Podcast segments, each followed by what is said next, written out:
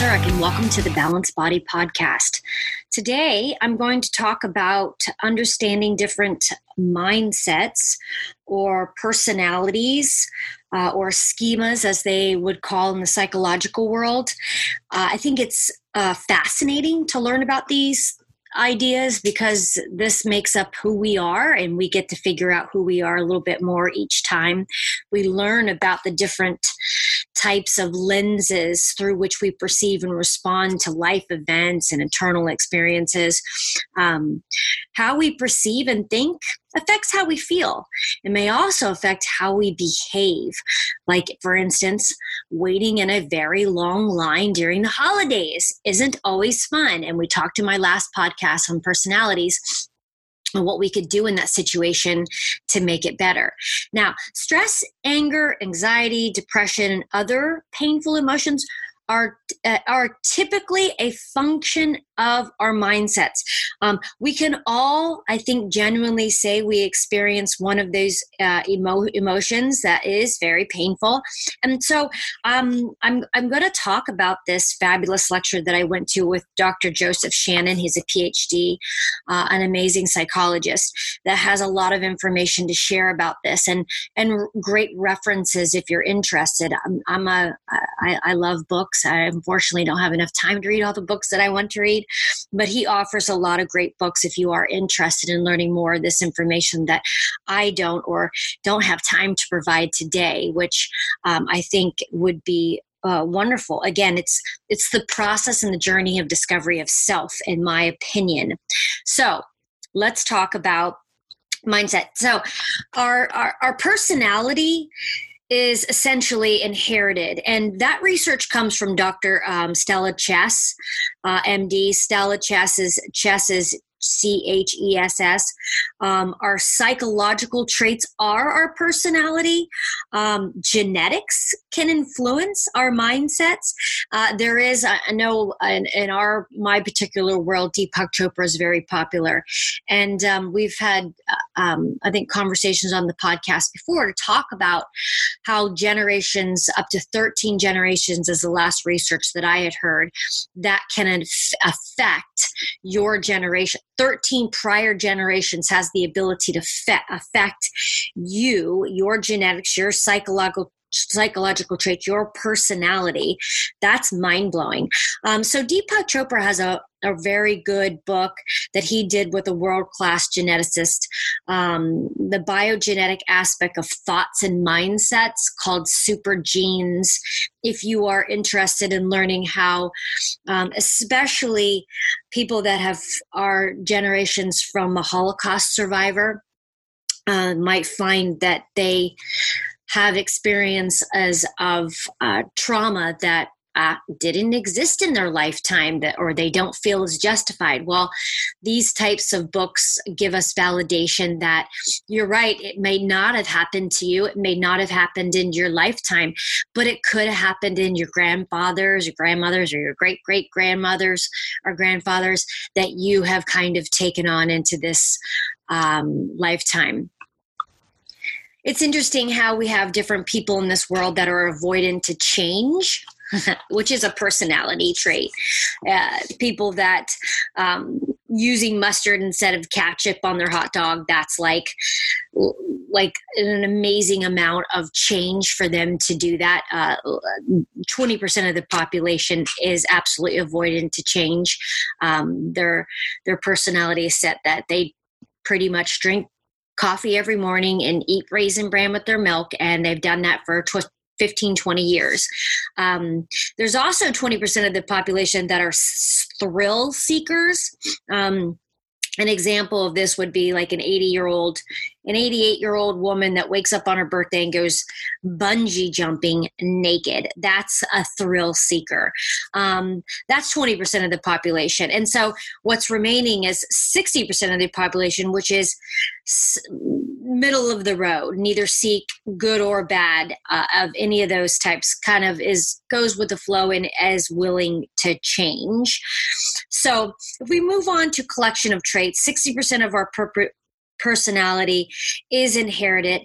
Habits are learned, um, th- that develops our character. That's about forty percent um, of of our, our temperament comes from habits that, that are learned, um, which is essentially uh, that character and personality is how you see yourself in the world, how you interact with the world to get your needs met. And what's really, really interesting is this is pretty much created and formed and cemented by the age of eleven or twelve. And so let's talk about how that comes about. Uh, um, for those of you who are wondering how you got your personality, we just talked about it being inherited, and there's also learned aspects. So number one is through the modeling effect. This is research done by Doctor Bandura, out Doctor Albert Bandura, who is a P H D, and he talks, he's sort of the expert on the modeling effect. Uh, children are going to role model an adult who they perceive to be, believe it or not, physically attractive.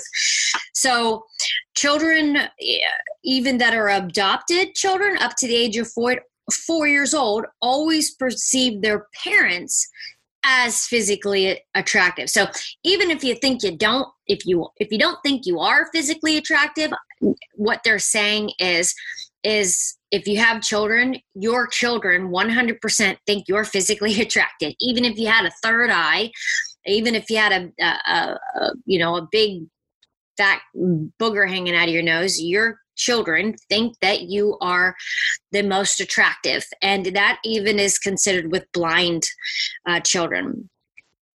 So the parent will set the norm for beauty for the child. So most heterosexual females will marry a man that most resemble their fathers, and uh, most heterosexual males will marry a woman that most, believe it or not, resemble their mothers. Now, if we go to the homosexual, most gay men get into long relationships with that men that most resemble their fathers, and most, not all, but most gay women will get in long relationships or marry women that resemble their mother. So the parent is the standard of beauty. So as it relates to modeling, from birth to about age six or seven, and I've heard this statistic several times, your child is like a sponge. Their nervous system is like a sponge, and they listen to everything you do and say. So children will typically model um, who they perceive to have something in common with. The greater the commonality, the greater the child takes on that behavior and belief from that particular caregiver or person. That's why girls typically emulate their mothers and boys typically emulate their fathers. Another role modeling effect uh, that that we can uh, we've found through the works of um, Bandura had to do with the fact that to the extent that a child sees the parent, the role model, getting rewarded for the behavior, then that reward, then that child will take on that particular uh, type of behavior. For instance, if the um, the mother is is given a compliment by the husband when he gets home from work, like the house looks nice, or the, the dinner looks wonderful, or it tastes wonderful. And then the child sees the mother kissing or hugging the father and thanking him, and there's a positive reaction, then that child will then take on that type of behavior. And with that type of story, the child also then with Um, modeling that type behavior typically has, has a very healthy relationship with women growing up, versus the dark side um, could be an example. If, if a male is abusive, then it can set the stage for the child to have um, issues, relationship issues with women his entire life. Even if the boy recognizes that the father is a brute or a bully and even defends the mother, the research shows that seventy-five percent chance the boy will still emulate the abusive of behavior of the father, because children typically model the powerful role model, which is very unfortunate. Even, and that's interesting, because even though the submissive um, mother who's being abused, he's defending her and he sides with her and he doesn't think what the father's doing is right, he still ends up, statistics show seventy-five percent of the Of chances this child growing up will will emulate the father's abusive behaviors. And so if the child, because there's always a chance, and if the child ended up taking on the submissive role of the mother, then there's a chance in the future that the child grows up to have a relationship with an abusive woman. He gets then abused um, by his Or, um, opposite relationship or relationship person. So another way to learn behaviors and mindset is through the uh, understanding of reinforcement. So reinforcement, that is positive reinforcement. A person will engage with a behavior they they anticipate they will get a positive or a treat or a goodie as a result. But research shows that intermittent reinforcement has much bigger impact on a child than constant reinforcement, like constantly telling the child or um, giving them positive, good feedback all the time. Potentially, they say, turns them into a narcissist. So every now and then, um, giving that positive reinforcement to that to that child for, you know, getting good grades or put it, cleaning up his room or um, cleaning, help cleaning up the dinner table and the dishes, or putting his own um, dish away. So intermittent is much highly, uh, is much more effective.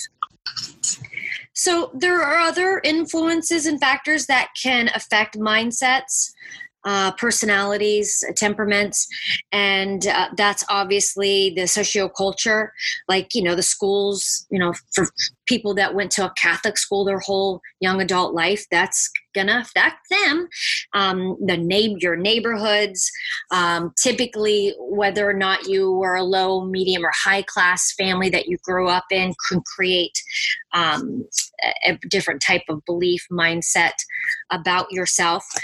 So we're going to move on to um, some really cool examples of problematic mindsets um, that basically uh, Doctor Burns and Young took this research on and categorized out of society. There are ten most common problematic mindsets, and we'll talk about those because they do have to do with anxiety, depression, and anger. But let's go back and reinforce the information that you learn by the age of eleven or twelve, this particular mindset. It has a, a very profound effect on how you feel, and this will influence how you see yourself and how you interact with the world and how you oftentimes get your needs met in society. So what are those particular mindsets? I'm going to give you an example, uh, probably one or two examples, depending on the quality of the example of uh, these mindsets. And then we'll talk about a reference that you can read that can potentially, if you know somebody or you know yourself that's having issues with these, you can off, you can read this book. Um, but so number one is fear-based. Uh, or general, or what causes generalized anxiety. And oftentimes these types of mindsets have this running program going through their head that says, I must always maximize safety and reduce risk of danger and harm. And they can, they you typically are hypervigilant people, and they think that the world is a terrible place or a very dangerous place. The second uh, maladaptive mindset is learned pessimism, which leads to depression, which that thought process is, I am and can always, will always be the victim. I have no control over my future or my destiny. Number three is an emotional dysregulation, uh, which leads to hostility or anger. And that example could be, I will always be hurt, disappointed by others. My anger is in response to this. Another one is, don't get mad, get even, through covert, passive-aggressive acts of anger. And then um, a last one before we get into interpersonal type of relationship um, mindsets is shame, embarrassment, um, or excessive self-criticism. Uh, a thought running or a program that is constantly running in this particular type of mindset is, I'm so ugly, stupid, and unpopular that no one would ever want to get close to me. Okay, so as we move into relationship, here, here, here finishes out our um, last six uh, mindsets. The egocentric narcissist, which is, if you question or criticize me, you are attacking, shaming, and embarrass me. This justifies any retaliation on my part. Okay, another one, identity confusion or fragmentation. I have no sense of who I am. Therefore, I must rely on you for my sense of identity. That sounds a little bit like codependent, if you ask me. Uh, perfectionism or the need to control. I must strive for perfection, even to the point of emotional numbing and physical exhaustion. Perfectionism will allow me to keep my painful emotions, especially grief and loss, at bay. The next one is unrealistic romantic expectations. If you really love me, you will never disagree or be in conflict with me. I should always be your number one priority. That is a mindset or belief that was learned early on. Um, externalization of responsibility or blame is another one. My emotional outbursts are your fault. It's never my fault. To take responsibility for making a mistake is to acknowledge that I am weak, inferior, and damaged. And the last one is excessive self-sacrifice or martyrdom. I can never do enough for you or others. I should never focus on my own needs. I must always focus on meeting the needs of others. To do otherwise is being selfish and uncaring. So what's really cool about um, this is there is a questionnaire that you can fill out and help you determine which one of these maladaptive personality uh, mindsets that you have. Um, there's uh, there's also a really good book to help you through creating change if you do feel like you have a mindset that is problematic in your life. And that book is called Feeling Good uh, by uh, Burns, D, nineteen eighty, New York, uh, that I would highly recommend. And, you know, he he basically, this is sort of your self-help trying to change. If, if you feel like you have a really bad issue or you know someone has like, a book ain't gonna help them. Like they're they don't even recognize that they have a problem, just like most narcissists don't. Um, then a book isn't going to be enough for you. The book teaches you the process of change, but if there's a serious issue, um, then the best thing to do is to see a cognitive behavioral therapist, somebody who's post P H D with about five plus years of experience. That's a cognitive, they call it a C B T, but it's a cognitive behavioral therapist that basically they are trained to make you aware and, and help you um, work on these maladaptive mindsets that basically could be creating a lot of turmoil, dysfunction, maybe chronic depression, maybe chronic anxiety or anger. These are the specialists that really help with this type of thing. I think it's, I think it's absolutely um, incredible um, learning about these, because lots of times Um, we can only do so much in the world, uh, and we're not s- psychotherapists or we're not phys- um, we're not psychiatrists or psychologists.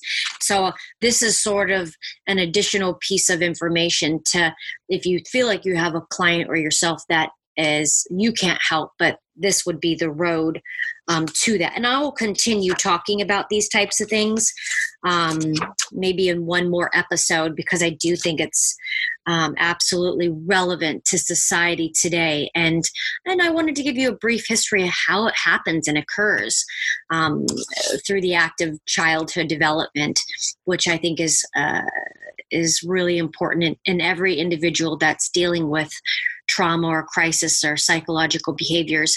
There is somehow or another, um, we can look to the childhood and the genetic um, history um, by way of ancestors, like I had said before. So thank you for listening, taking the time, and um, allowing me to share this piece of information with you. Uh, I always appreciate you taking the time to um, to spend your energy with me and learning and growing. Again, happy, happy, happy day. And again, it's the mindset that you choose to take on to, to determine how your day is going to be from that point on. And so we'll chat at you next time. Thanks a lot for being here. Bye-bye.